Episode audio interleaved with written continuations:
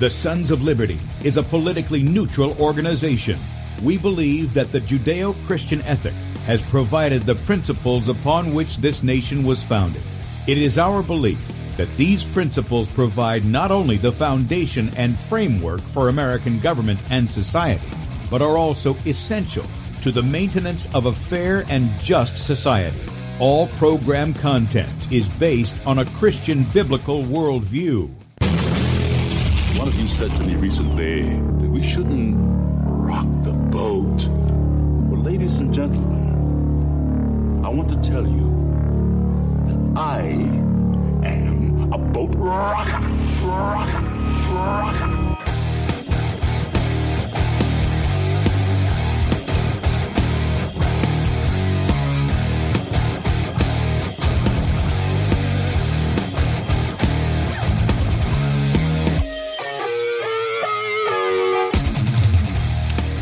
Good day, America. Welcome, Christians, conservatives, constitutionalists, liberals, libertarians, communists, Islamists, LGBTQers, TV, WXYZ people, all the boat rockers in the house, and anybody else I may have missed to the Sons of Liberty radio show here on Red State Talk Radio, where we use the Bible and the Constitution not to see who's on the right or the left, but who is on the straight and narrow.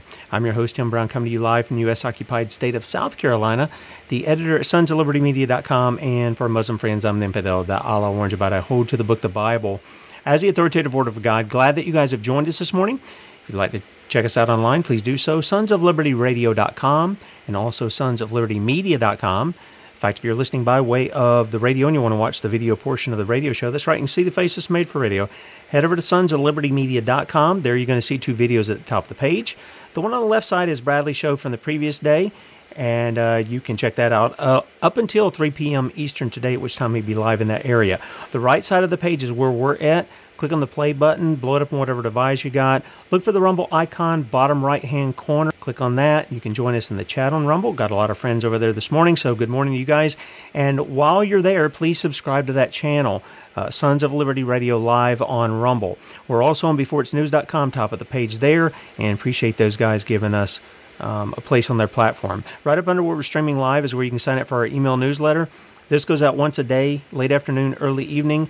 All the articles we put out uh, on Sons of Liberty Media, including the morning show archive. So if you want to get that right delivered right to your inbox, just uh, go there and sign up for that. If you've done that and you're having problems, just hit the contact us button up here at the top of the page and uh, you'll be able to let us know that you're not getting it. Some people accidentally unsubscribe, some people purposely unsubscribe, some people get it stuck in their spam folder, and for whatever reason. So just let us know if you're having a problem with that. Finally, our store is available. You can get there from the homepage at sonsoflibertymedia.com, or you can go there directly at thesonsofliberty.squarespace.com. And um, when you go there, we're highlighting the book, All the Prophets Were Pointing to the Front. Uh, that's Bradley's latest book. And then uh, we also have the Soldier of the Cross. Both are ten dollars. Soldier of the Cross has the bundle that's got the book, the T-shirt of your uh, size, and also the dog tag of your color, black or silver. Um, starts, I think, at thirty-four dollars. Depends on the size of your shirt, but that's where it starts. And then he's going to be having another new book coming out, uh, probably within, I guess, the next month. So be sure and check that out. Sons of Liberty Media.com, and that's our store. If you want to get there directly, it's the Sons of Liberty don't forget the D in front, thesonsofliberty.squarespace.com. And so hopefully that's very helpful for you. Okay, guys, so this is January 26th. Okay? That we're airing this. January 26th. It's a it's a very famous day. I mean, you should all be grateful for it, I think. I really should. I really do think you should. Because the Lord put me here on that day, 1969. I'm just, I, no, I am serious about that. Not that you should be grateful for it. I'm just totally teasing you guys about that. Anyway, this is the day before the World Health Organization is either going to get their bluff called or they're going to uh, show their hand uh, for what they really have. And as you know, I told James Roguski uh, a couple of weeks ago, we had him on to kind of talk about this subject. I said, let's see if we can get you on the day before so that you can remind people this is the time. Keep your eye on what's going on. And uh, my privilege to welcome back to the Sons of Liberty, James Roguski. Good to see you, man. Well, you know, is it true that your birthday was um, January 26, 1969? It, it, it, absolutely is, yes. Well, happy birthday. Well, thank you. Um, you are you are thusly partly to blame because you were six months old uh, when they uh, adopted the international health regulations. Wow. So you're not completely off the hook. You should have been paying attention. well, that's okay. We're, we're, not here really to talk about me, uh, but that's funny. Uh, but you've got some very, I mean, this is very important information, and we're people who normally forget things. And so, you know, as the Bible, God is very clear about his people, they have to be put back into remembrance. That's why they have to be told things over and over and over and over, reminded, corrected, all this other. So we brought you back in because people need to know what the deadline is tomorrow for January 27th. So tell us, James. Well, you know, many people may watch this video after the fact. So um, January 27th is four months in advance of the May uh, World Health Assembly. They'll be holding their 77th World Health Assembly uh, from May 27th to June 1st, 2024. And any nation can propose amendments to the international health regulations, which have been around almost as long as you. Okay. And, and so they have to do so with four months' notice. So four months in advance of May 27th is January 27th. And back in October, and we talked, you know, a couple of weeks ago about the fact that they told the world back in October that they're going to fail to meet their deadline. And so I really believe it's up to we, the people, to raise the awareness of everyone we possibly can to point to a very simple fact. They know that they have a deadline. They know, meaning the working group who's negotiating these amendments to the international health regulations, know full well that Article 55 of the International Health Regulation says that they've got to give four months' notice for whatever they want to consider at their May assembly, and they know that they're failing, and they most likely, you know, are not going to present in advance what we have a right to see. And so, for the next four months, I'm going to be on a tirade, basically saying, "Look, we need complete transparency. We need to see the changes that you intend to make. You can't pull a Nancy Pelosi like she did with Obamacare, you know, wheel in a thousand page bill at the last minute and say, oh, just vote for it. You can read it after it's passed. That is not acceptable.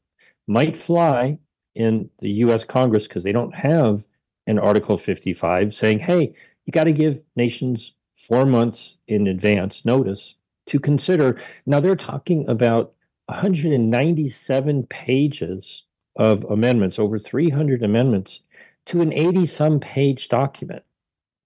Um, it's going to require some consideration and you really cannot we cannot allow them to just drop that on the table at the last minute and have everybody just blindly rubber stamp it and and put it through that is not acceptable okay let me ask you a question about that all these amendments how many countries have presented amendments uh, that, that you know of how many countries? I know several of them has says we're just not going to go along with any of your stuff that you're doing, uh, and there's been a, a, handful of those. How many countries have presented amendments, and how would they go through the process of determining whether or not they're going to put one of those amendments in or not? Is there do the countries get to vote on this thing? I mean, I, not that that means anything anymore either uh, nowadays. But how? What's the process for doing that in the first place?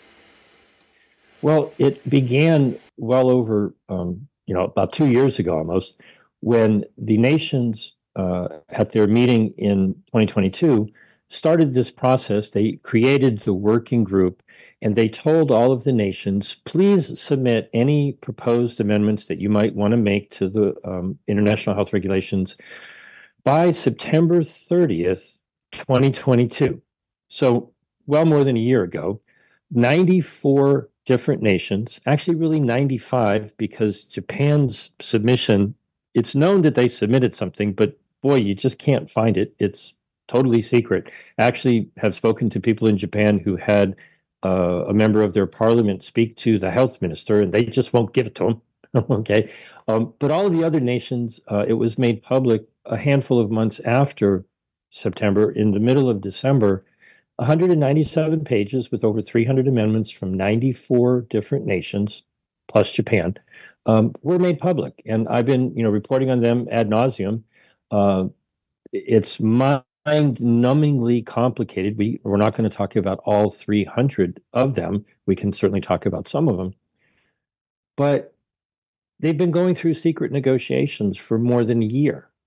And so at this point, it's dangerous to try to talk about the details of things that are a year old and have been negotiated in secret for a year because things may have been added, things may have been subtracted, things may have been changed. That's the point. We don't know. We have a right to full disclosure on January 27th. I get it. You know, they're having secret negotiations. They want to be able to have open and frank conversations and not be afraid that every little word they say is going to be picked apart while they're negotiating. I can accept that grudgingly, but the deadline is the deadline, and they know they have a deadline, and they're openly, and I'm going to use the word, they are openly conspiring to violate that rule. They have set up a, uh, meetings in February and in April. They have said very clearly, eh, rules, you know, whatever. Uh, they're going to continue negotiating with the intent of keeping it all secret and just dropping something on the table at the assembly uh, that people may or may not get a chance to look at before they have to decide by a simple majority. There's 196 states parties involved, 194 members of the WHO, plus two nations, the Liechtenstein and the Vatican, who are not members, but they are party to the IHR. Uh, simple majority, um, you know, half of 96 is 98. So somewhere between 98 and 99, depending upon who shows up and is able to vote, uh, would decide it. And each nation yeah. gets one vote. One vote. So, you know, highly populous nations like China and India with 1.4 billion people, United States with 300 and some million, Brazil, Indonesia, Nigeria, you know, hundreds of millions of people, they all get one vote. And the tiniest little nations, um, little island nations in the Caribbean or the South Pacific or, you know, nations in Africa or whatever, they all get one vote. And so the idea is when you look at the dues, the financial assessed payments that nations pay, they pay according to their size of their economy. So the United States pays about 25% of the budget gets one vote. There are some nations who their dues are maybe five or ten thousand dollars a year, and I liken it to, you know, why do people pay even more money than that to join a country club, right? Well, it gets you to the inside where the deals are made, and if you pay five or ten thousand dollars to be in on the deals, maybe you get contracts for tens of millions of dollars in your nation. That's a pretty good deal. And so the influence of money on these processes um, cannot be ignored. And unfortunately, most people don't really talk about that. But you know, if if you paid ten thousand dollars to join a country club, and you know now you're hobnobbing and playing golf with people who, um, you know, could be involved in deals that you come to know because you're sitting at the table, um, most people would look at that as a decent investment. Yeah. Yeah. No. Well, but the corrupt looked at it as not an investment. They're looking at it to enhance their corruption. You know, they enhance their own riches, their own power, their own control. I want, and, and speaking of that, I ran across this video somebody sent me the other day. I want to get your comment on it because it's regarding the World Health Organization as they're trying mm-hmm. to have a power grab here. Um, this this lady's name, last name is Nash. You'll probably recognize her. You may have even seen the video, but I'd like to have your comment on. It. I want to play it here for the audience so they hear it as well. And um, and here she is. So I, again, I don't know what her first name is. It's M Nass. Meryl, she's Meryl, Meryl Nass. Meryl mm. Nass. Thank you very much. And she's out of Europe. So take a listen to what she's got to say here.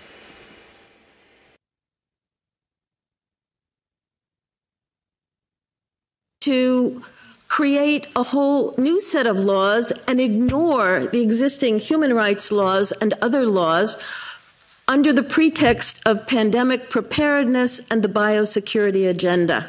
The WHO is developing through all its nations, but with the WHO Directorate in the United States in charge, a pandemic treaty and amendments to the existing international health regulations that will remove the human rights protections currently um, embedded in the IHRs will enforce surveillance, censorship, get rid of freedom of speech, require governments to censor and only push a single narrative. Also, we will be sub- subject, if, if they can make this work, to vaccines developed in 100 days, which the organization CEPI is planning to do. And one of the people who founded CEPI was Jeremy Farrar, who is now the chief scientist at the WHO to bring this forward. Um, other things that, uh, that amendments do is to bind the states so they're no longer recommendations but enforceable edicts, uh, provide a liability shield, get rid of intellectual property rights, move supplies from one country to another, um, enforce digital passports, and the Director General of WHO can demand that a pandemic or a potential pandemic exists. He can just declare it with no standards, and then countries around the world will have to obey. Uh, also, the WHO will tell you what drugs you can and can't use in your nation once a pandemic is declared. Obviously, the budget will increase. Um, One Health is another part of this. One Health is a concept that was created to enable the WHO with these documents to take over jurisdiction of everything in the world by saying that climate change, animals, plants, water systems, ecosystems are all central to health. Also, embedded in this concept is a peculiar notion that humans are no longer of greater value than animals. Okay, James. sorry about that, guys. About the um, uh, the the quietness there. I'd accidentally muted the browser. Is what she's saying is is she just a, a wild conspiracy theorist, or is this really what's going on here? Because that sounds this, this sounds pretty uh, sinister to me. No, I, I, know Meryl very well. She's um, put together uh, a webpage called doortofreedom.org. You know, a lot of wonderful information, working real hard to get the word out. That all sounds like an awful lot of fun. Sign me up, right? Um, isn't that something that you feel that unelected bureaucrats should just adopt without ever asking you a question about what you think about it? Um, but you know, the, here's the here's the real point: is you know, there's 300 amendments. So let's talk about some of the things that are in there that she didn't have time to mention. All right, now you really have to rewind and go back to December 1st of 2021 because what happened then was there was a special session of the World Health Assembly. They normally only meet once a year in May, but they called for a special session and you have to try to erase everything you think you know at this point in time because it'll mess up, you know, trying to use logic to understand the illogic that is driving this.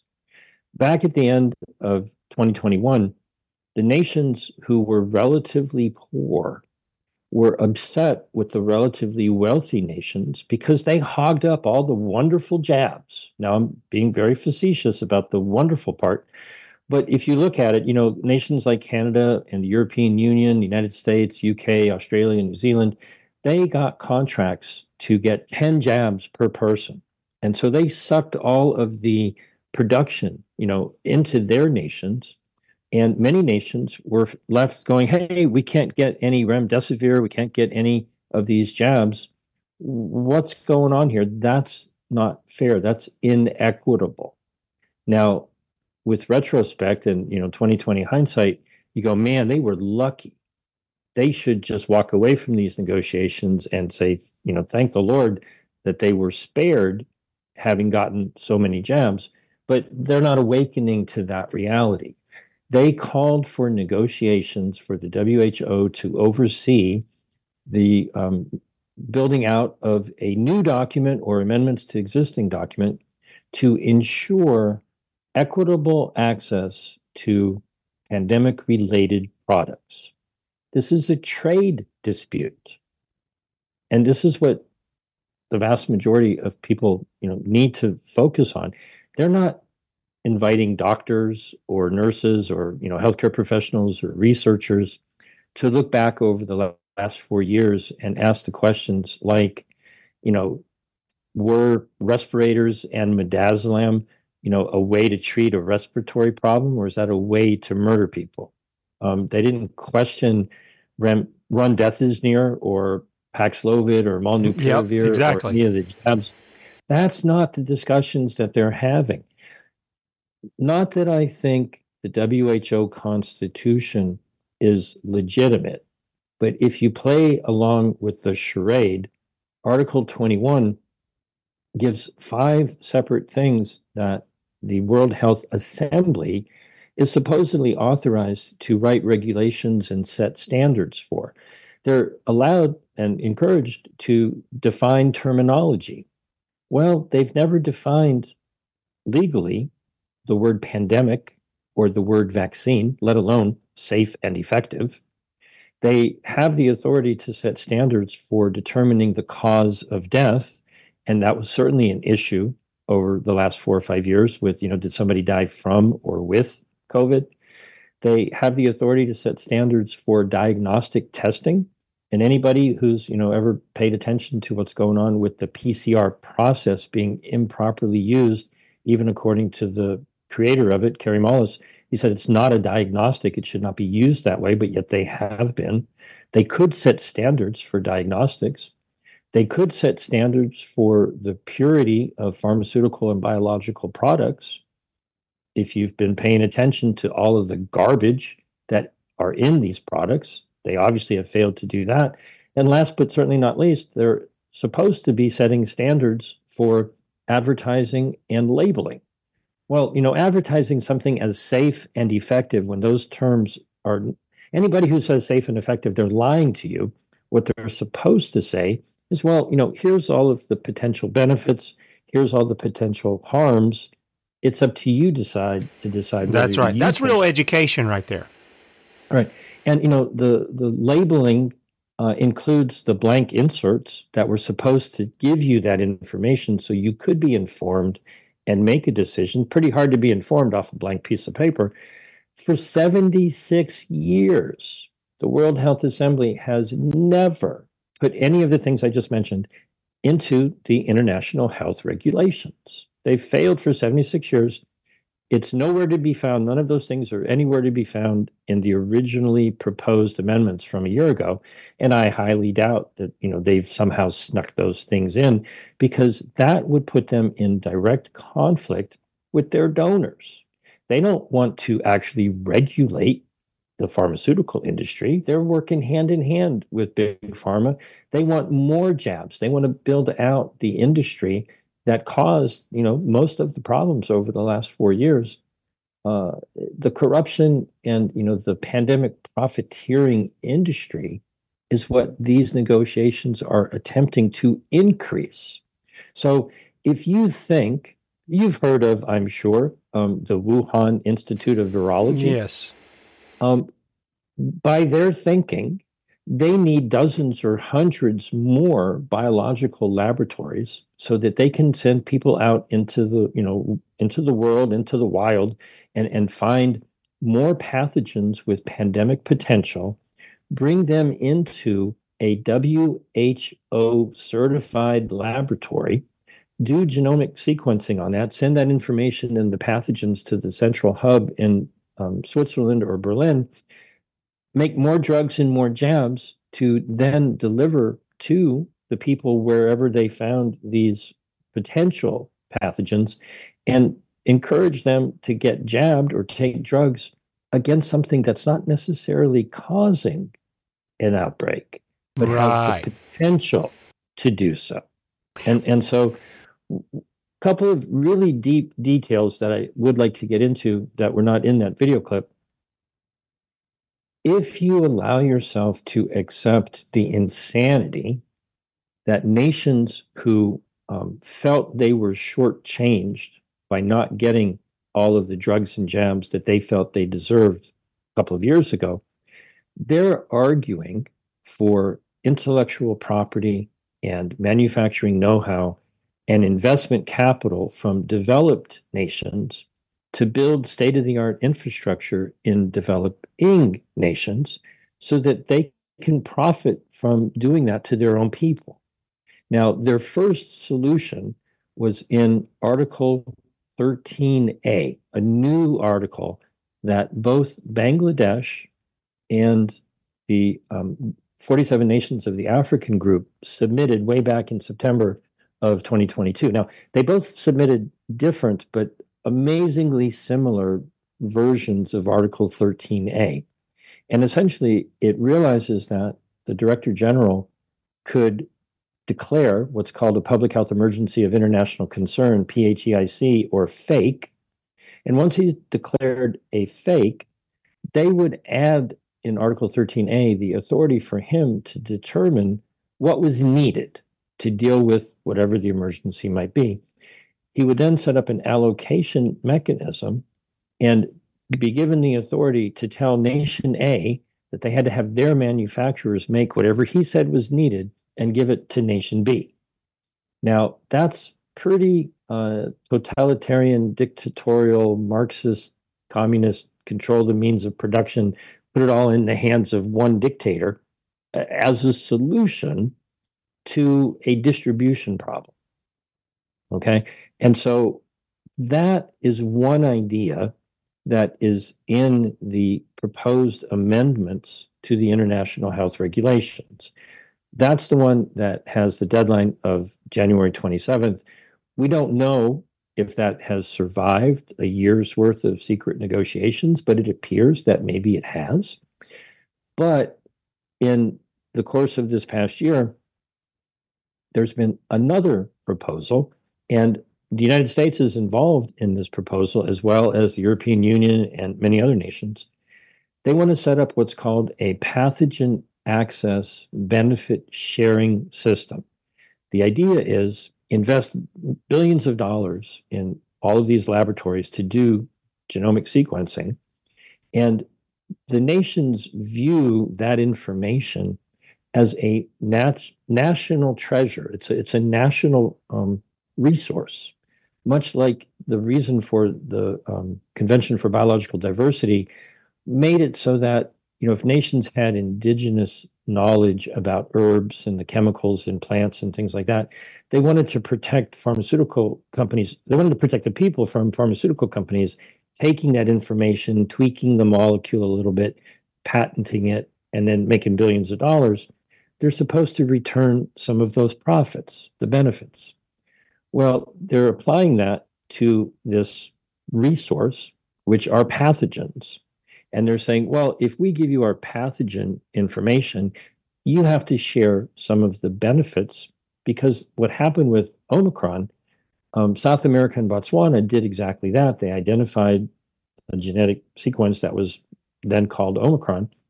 And they did what they were supposed to do under the international health regulations. They revealed that to the world, but they were met with um, travel restrictions.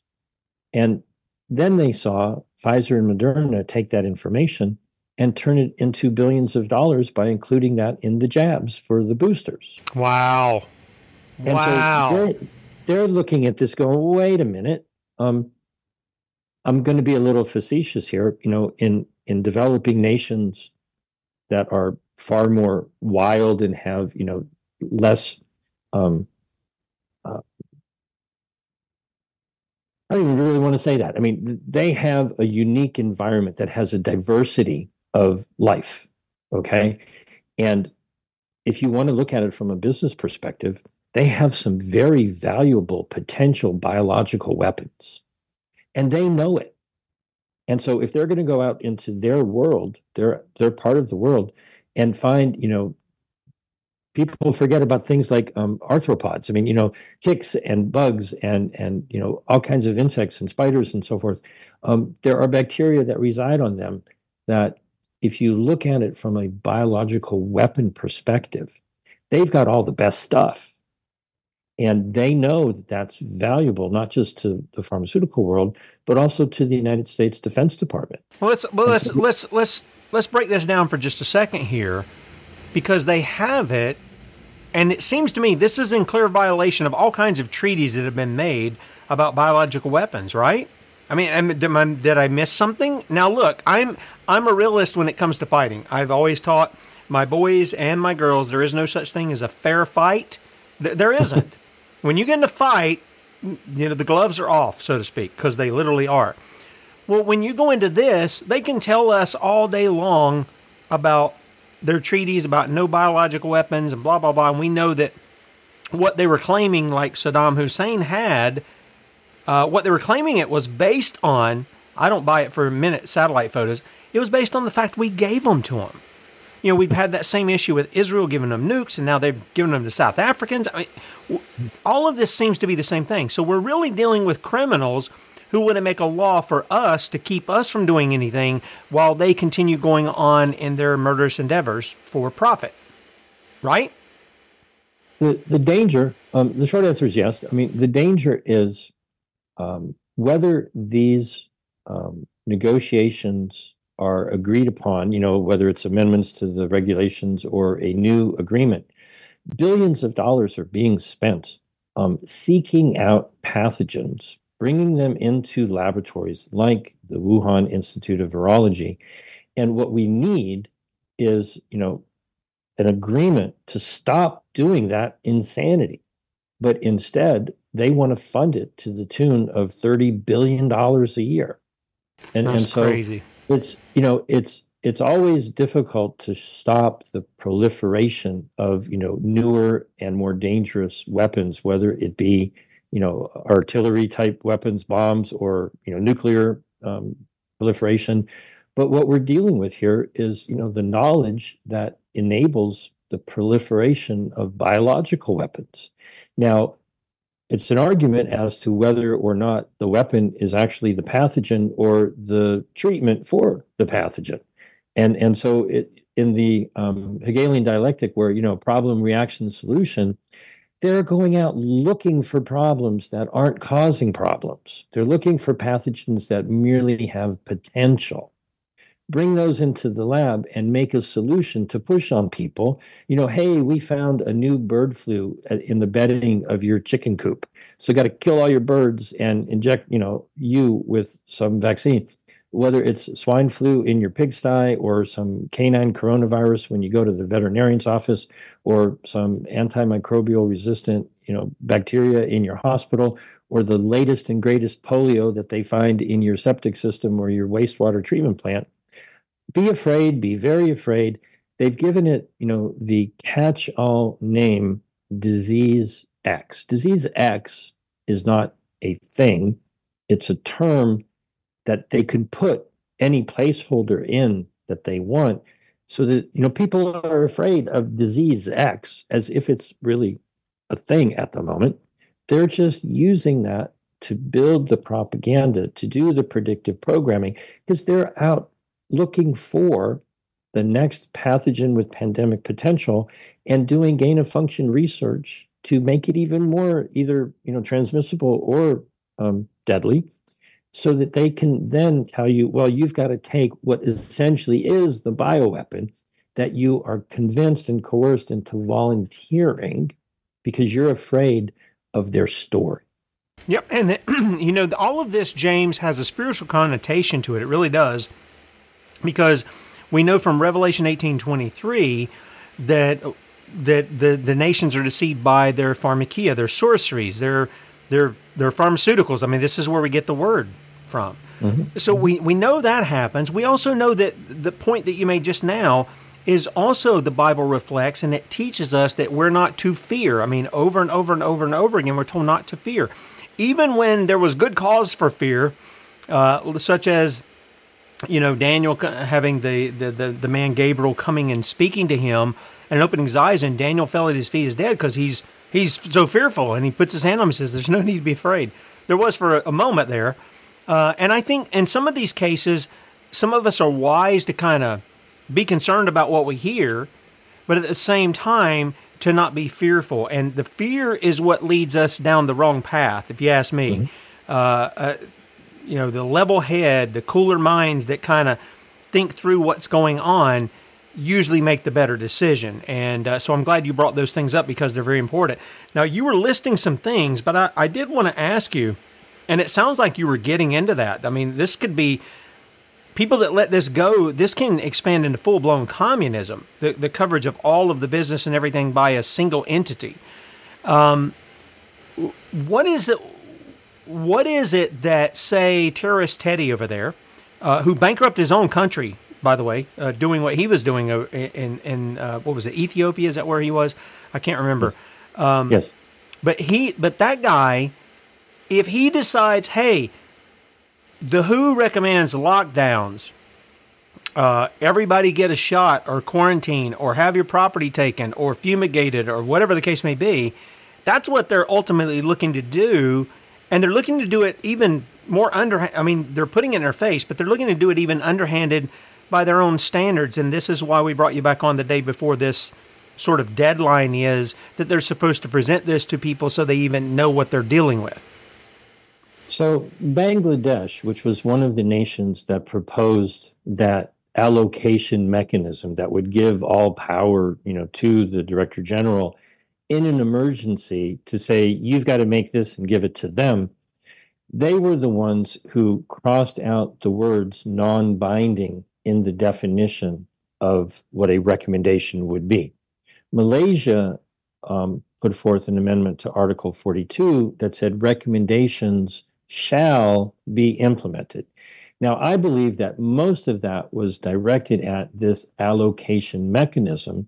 But then, if you look at it from a bigger perspective, well, hold on just a minute. Even it's almost, you know, it's almost a one year anniversary on February 6th of 2023 after October, November, December, and most of January, um, in secret, the International Health Regulations Review Committee released a final report about the originally submitted amendments.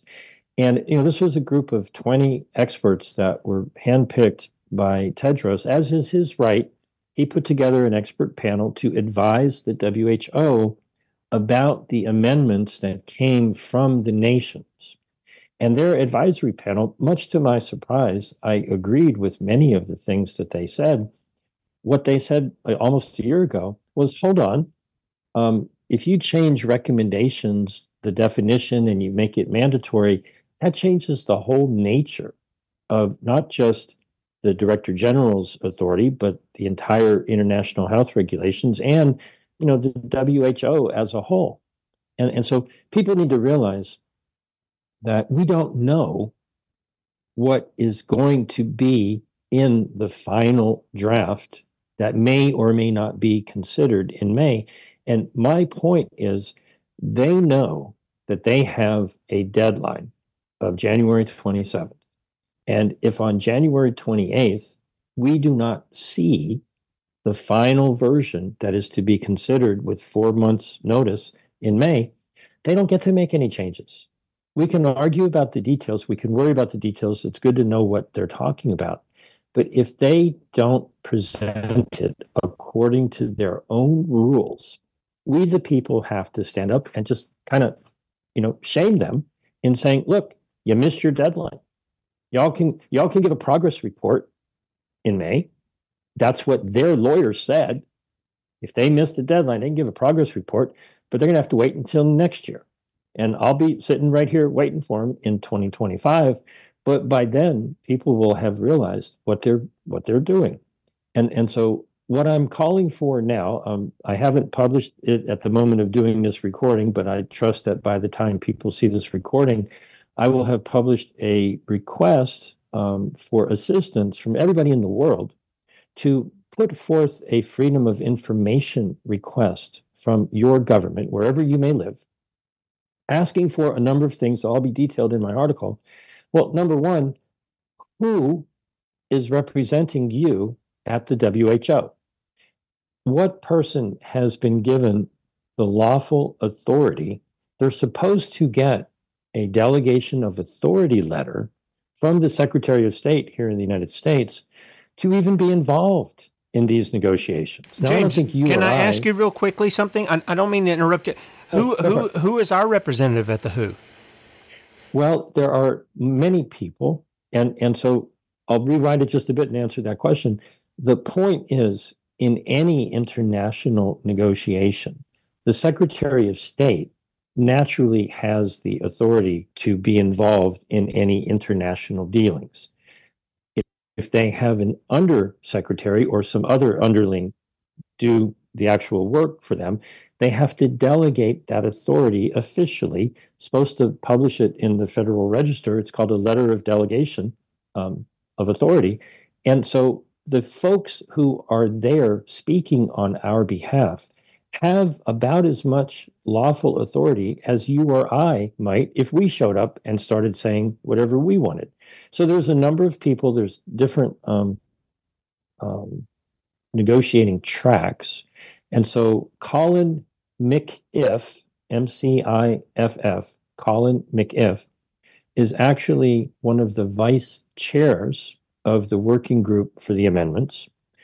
At the latest executive board meeting, which is going on as we speak from the 22nd to the 27th, um, the person who spoke on behalf of the United States is Loyce Pace. But there's an interesting detail about that because going all the way back to 1948, when the United States um, passed a joint resolution and Harry Truman signed, and we joined the WHO, it says very clearly in that document that whoever represents the United States at the executive board meeting has to have gone to an accredited medical school and worked as a medical doctor for a number of years, has to have gone through an FBI investigation as to their loyalty, and has to have been confirmed by the Senate, none of which I believe Loyce Pace meets those requirements. Now, at the executive board, it's not the entire 194 nations. They pick 34 nations on a rotating basis for this much smaller executive board meeting that they have to plan what's going on in May. So there's only 34 nations. The United States was picked to be one of those 34 in 2022. And the Biden administration submitted and nominated Vivek Murthy, who is the Surgeon General of the United States. Well, he's a doctor, and I imagine he was investigated to become Surgeon General, but the Senate has never confirmed him.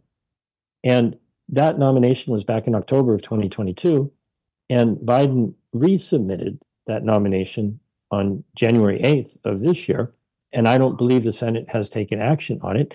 Vivek Murthy was not the person representing us at these meetings.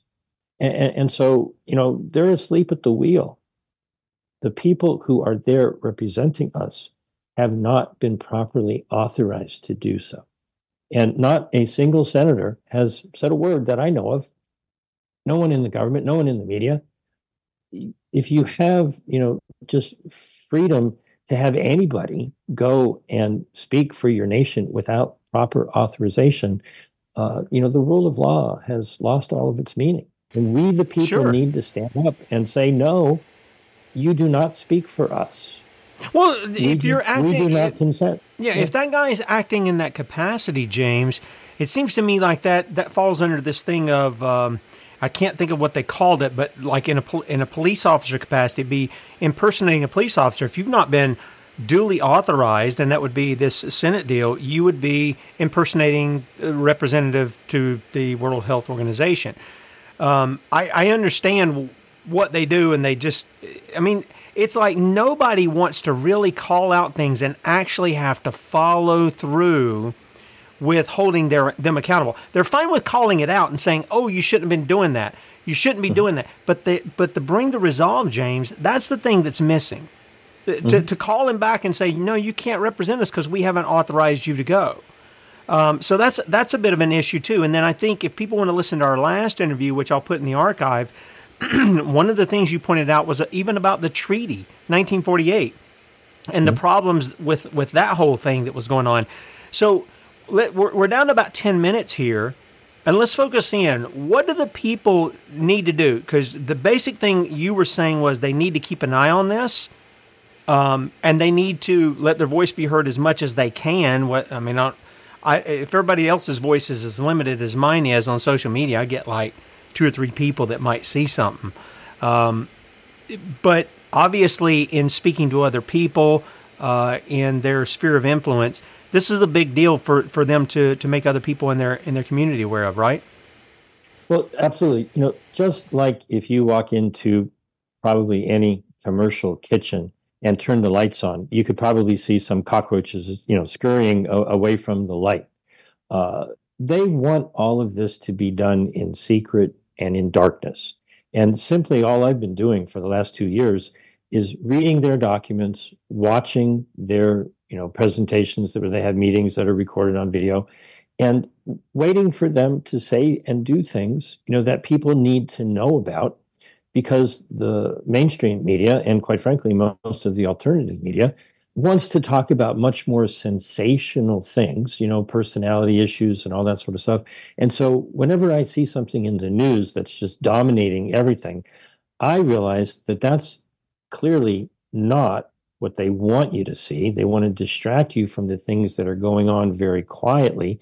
People paid a lot of attention to the World Economic Forum, and that detracts and pulls attention away from the executive board meeting of the World Health Organization, Hmm. where they're actually changing law. You know, the World Economic Forum, you know, is entertaining in a horrible and disgusting way, but they're not busy crafting international law.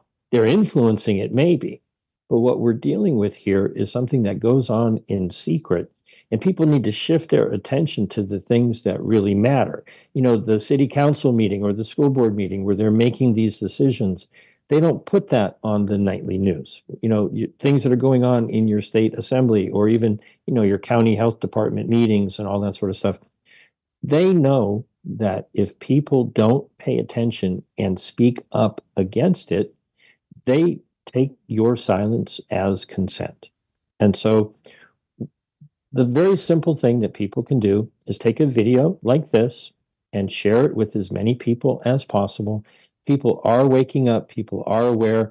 They had, uh, the WHO had at their lunch break in the executive board meeting on Monday, they invited four, the two sets of two co chairs from the group that's negotiating the amendments and the group that's negotiating the new document. And they spent most of their time talking about you and me. I was waiting to hear my name. You know, they were talking about people who are spreading information.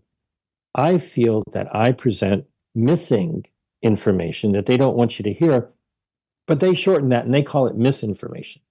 Well, all you have to do is look at their documents and understand what they're trying to do and realize that they don't want you to see what they're doing. That's why they're keeping these negotiations secret. Why are we not able, after the January 27th deadline, to see what it is that they're proposing? And so I'm I've worked out on my Substack, jamesroguski.substack.com. There'll be a page where the text of some of the many things that you might request through um, a Freedom of Information Act. The article is not there at the moment. It will be probably by the time you watch this video.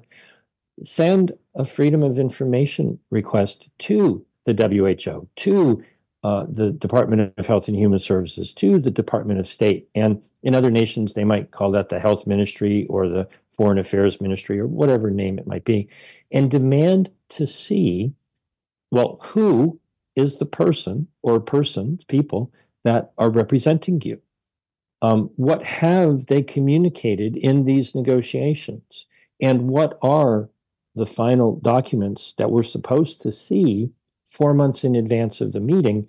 Because what happened in 2022 when I first got involved with this, I got to give them credit. The Biden administration and Loyce Pace submitted a package of amendments in 2022 within the deadline on January 18th of 2022. But in that four month period, the nations of the world got a chance to look at it. And before the meeting ever happened, it was crystal clear that they were not even going to consider it. It was just kicked to the curb because they had that opportunity to learn what was being proposed. We're supposed to have a four month period to see what they want to change. Now, if we're not allowed to see it, they're not allowed to make changes. And we, the people, just need to be the enforcers of that through public, you know, outrage and and shame of they know, meaning the working group knows that they have this deadline. And they told us back in October that they weren't going to meet the deadline. What more do we need to know to say, well, you failed, so you don't get to make any changes? Now, that's different than the other agreement, the pandemic treaty that most people talk about. Different track, different rules. They've always planned to negotiate that right up to the last minute. And they've got marathon meetings at the end of February and at the end of um, March. And currently, as we speak, the nations are so unhappy with the WHO bureaucracy that they sent them back to the drawing board and we're waiting for a new version of whatever that document may be. And so at the moment, what's with the secrecy? What is what is with not having open, transparent discussions of how we want to deal with, you know, the future of what might or might not be a pathogen with pandemic potential. They're trying to twist it into this fear mongering uh, situation where billions of dollars can go build out an industry, which is really diverting that same money away from heart disease and stroke and cancer and diabetes and Alzheimer's and you know you name it in other nations things like malaria or tuberculosis the diseases that kill you know millions of people on a yearly basis they're diverting tens of billions of dollars away from helping people with that to potential epidemics or pandemics. Um, it only makes sense if you look at it from an absolutely evil and financial perspective. Yep, because um, not yeah, because the rest of us are going around like, do I need this organization in my life at all? It's kind of like I think, James. I'm just going to tell you, is do I need the federal government in my life at all? I don't think I do. Um, there's just some things, you know. You're. It's like I need a. What was that old phrase? I need. I need them like I need another hole in the head, right? uh, that kind of thing. And I, I don't. I don't see the need for there to be this one organization that's going to tell all of the world's population, especially when you've got a known terrorist right there leading. He, he isn't even a medical doctor, mm-hmm. and and he's going to be the one who's going to be the mouthpiece. This this little rat looking guy. He's he's ripped off his country and everything else. I, I just I got to tell you, there's a part of me when you said something you said there a minute ago, and I, I, was also thinking about what Jesus said. You know, whatever you hear in secret, you shout from the housetops. Whatever you, whatever's told to you in the dark, you you speak in the light, and all things will be uncovered. They'll be revealed. Um, so they're not hiding anything. God knows exactly what they're doing. But it's interesting to me this this little game that they're playing uh, and pushing forward, and it's almost like they're counting on the people not to that, that if they go ahead and they ram it through, they're counting on the people not to do anything, just to sit back mm-hmm. and take it. And I, I, think the people have got to get to a point where where they've had enough. And I don't mean go and protest anymore. I mean you just had enough of it. Protests are, apparently aren't working. They're getting you thrown in jail, according to what we've seen from the January 6th stuff. And I think those guys are righteous in their protest. But the people who are behind it, like what you said, James, are the evil ones. So we've got to be the ones who hold them accountable. And if we, it, but I think first and foremost, we got to hold our own people accountable. If our own people won't call this out, we got to hold them accountable, not the people who aren't our people, so to speak. Well, you got to look in the mirror first and ask yourself every day, you know, did you do everything that you could imagine doing, uh, you know, to make the world a better place? If you go back and, and look, you know, I think for thousands of years, um, we did pretty okay without a World Health Organization. Yeah, we got if about 30 seconds. If they were to disappear off the planet, I think would probably be better off. I think so too. I think there's a lot of people that I think that about, but then there's probably people who think that about me too. But I, I know there are things that boy, it would be better if that wasn't the case. Uh, you know, we could we could go in and see that. But I think the more the people see the greed, they see the control, they see the power, and then they see the ability to commit their murderous acts. I, I think that's within inside of some of these men. Um, it's just it's sinful. It's and it's wicked. You know. So anyway, guys, catch uh, James at jamesroguski.substack.com. And uh, James, if you'll hang on, I'll say goodbye to you. Bradley be with you at three. We'll see you back here Lord willing, bright and early. Kate Shemirani, 8 a.m. Talk to you then.